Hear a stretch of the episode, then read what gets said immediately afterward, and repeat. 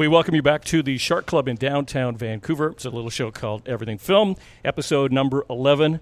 I'm Joe Leary, along with Patrick Shelton of Agency Click and Film Robot. And we're joined by funny man Darryl Lenox. Is that a politically correct term to refer to comics as? What, what, is, what is the correct terminology for what you do, Darryl? Uh, I would never choose funny man, but uh, comedian works. Comedian uh, works. Comedian works. Yeah, Yeah. com- I would never say that here in the Shark Club meeting the lady.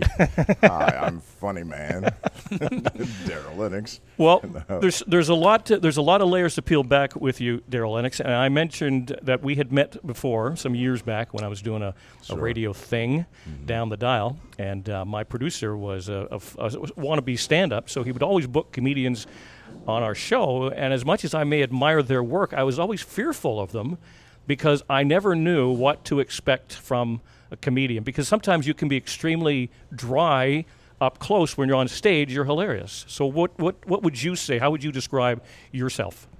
Uh, very human, um, but I've been doing it 30 years, so I know the ins and outs. To make sure people keep their jobs, that sort of stuff. uh, uh, very human, uh, observational, which is ironic based upon my life and what's happened in my life. Um, uh, pretty, yeah, philosophical, philosophical storyteller. Observations in there. Yeah. Well, you said of what's happened in your life, and we should tell people up front uh, your your status as of sight. What what what status are you? So interesting enough, if you don't mind a little bit of backstory, when I recorded "Blind Ambition" at the Vogue, which turned into a successful special and album, uh, I was had a surgery here in Vancouver and it changed my life because I was already blind in my left eye. My right eye was deteriorating rapidly, and I had these very immature thoughts about suicide if I had went totally blind. So I had the surgery, it was fantastic, and so I had about 10 years of vision, best vision I ever had in my life. And then over the past two years, it's deteriorated, so now I'm fully blind. And not only do I feel even more invigorated with the lack of, with zero vision, uh, it made me feel like how afraid I was back then seemed silly and shallow, but now I feel incredibly empowered, learning different parts of myself and learning how to listen to other people. And so my comedy's taken a whole nother level. But uh, it's been a very interesting transition. I went total vision loss in during the pandemic, which was scary uh, to say the least. And yet still, I found some funny in that, if you can imagine that. Do you actually go? Do you um, actually use but being blind as a, a main topic and like talk about your experiences being blind as comedy? Uh, well, since it's only been totally visually blind since uh, totally blind since uh, last June, uh, and there were no comedy clubs open. uh, Okay, I- okay. So I don't have the whole act about that, but I do have a lot Yeah. of different life perspectives. well, I always say comedians do that. They make their sometimes their best subject is making fun of themselves, right? So- yeah, but so, you can't know. do the whole thing because Yeah, people are like, yeah, okay, we get it. You ate an orange and thought it was a banana. You do that for all day, but people get tired of it. Yeah, So I think it's a perspective more than anything.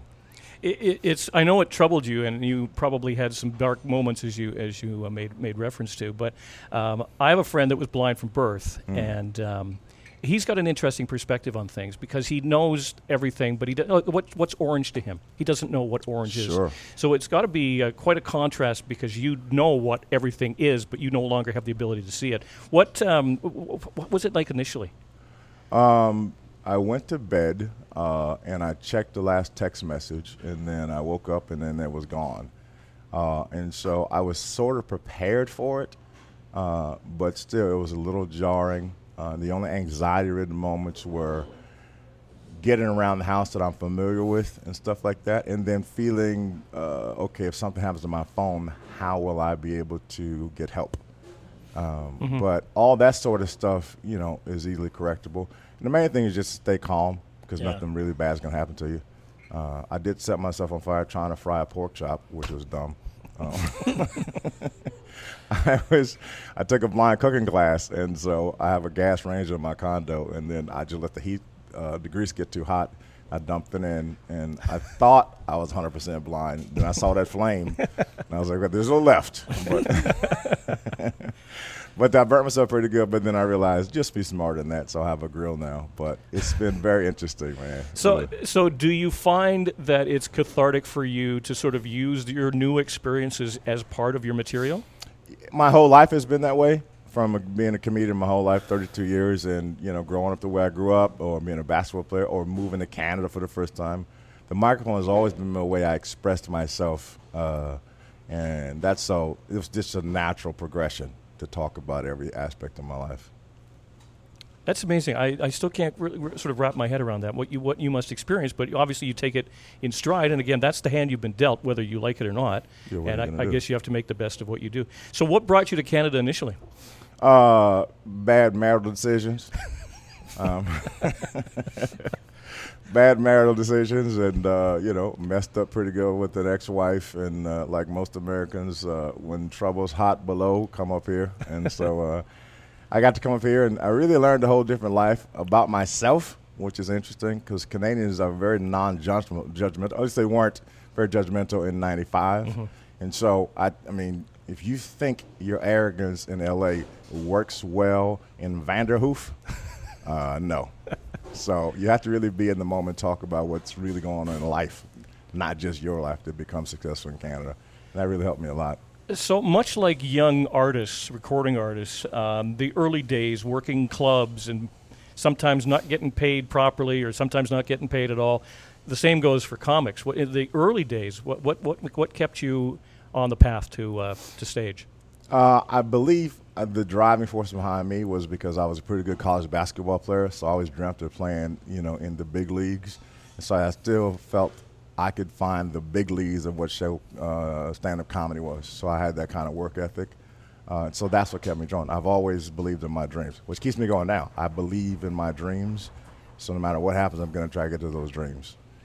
Got a very loaded question for you because in the times we live in, we've seen a lot of stuff go down uh, of late, and the political correct movement and that. What what is off limits in a comedy club? Anything? To who? To to a com- like, are there areas that you can't? Not you particularly, but a comic just can't go. You can't make jokes about this. And has it changed? yeah, this might be unpopular, uh, but I don't think it's vastly different than it ever has been. Because if you think about back in the 50s and the 60s, Lenny Bruce was going to jail for saying stuff, and George Carlin was catching trouble, and Lucy and Ricky had to sleep in different beds.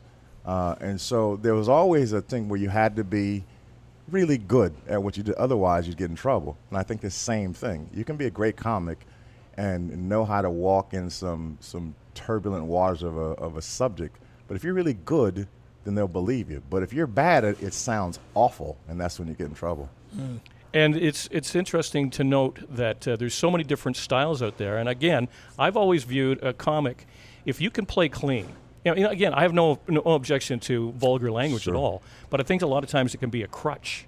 It's used as a crutch or for shock value, and I think a well placed word might might enlighten a bit rather than sort of d- deteriorate it. It's like cooking. You know, you can have you can have a, a general 306 type taste palate, and then uh, and then you know people in the 514 might like a little pepper on theirs.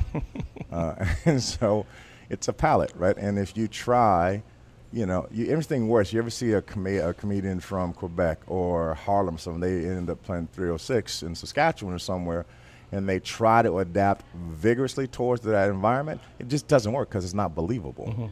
And so sometimes you have to be as authentic as you can with still some some some awareness of what you're talking about. You referred to uh, George Carlin and Lenny Bruce. Uh, who uh, who did you idolize as a youngster and um, and uh, still do to this day? Uh, I was I'm a real student of the game, so I studied everybody from Groucho all the way through. Whoever was fantastic and separating themselves from the pack, that's who I studied and learned from. Uh, it got it's gotten harder because you know after 32 years you've seen a lot. Um, and to be honest, art isn't as inspiring as it used to be because I think the the advent of the YouTubes and internet has diluted a lot of people's skill set. So you can get famous with less skill. Right. Um, and so nowadays you have to be really, really good. So whoever, who's ever the best of the game now, which is debatable, they're there for a reason, not just because they have popular trending things. You know, it's the skills. So Chappelle's controversial, but very smart how he does it. You know, Burr, all these guys are peers. You know, Kathleen, uh, they're they're all peers. And so for me, you know, if you watch a great quarterback, he, uh, Peyton Manning would never say that Tom Brady's better than him. He'll go, all right, yeah, okay. But I feel that way about those, uh, wow. those guys. So 32 years. So 32 years. You know, um, a question that comes to mind for me would be: You must have seen a lot of up and comers went on the circuit. And was there anybody that surprised you that just took off and went to that next level faster than you thought? Here's a good local story. So I don't know if you guys were around in the late 90s, 1999, but the Urban Well was fantastic on Cornwall and Yew. Yep. Uh, Yep. Fantastic. And so everybody came through there. Um, but uh, I pulled aside the little young Seth Rogen and gave it to him real good about how bad he was doing and trying to act immature, trying to act too mature. And it stuck with him. Uh, and he gives me credit for it. But he actually just had me read a part of his audiobook, yearbook, telling the story about how I ripped him in half at the uh, Urban Well. Oh, wow. Yeah, and so it was very cool, and he's always been a friend and a fan, and so that nobody saw that happening.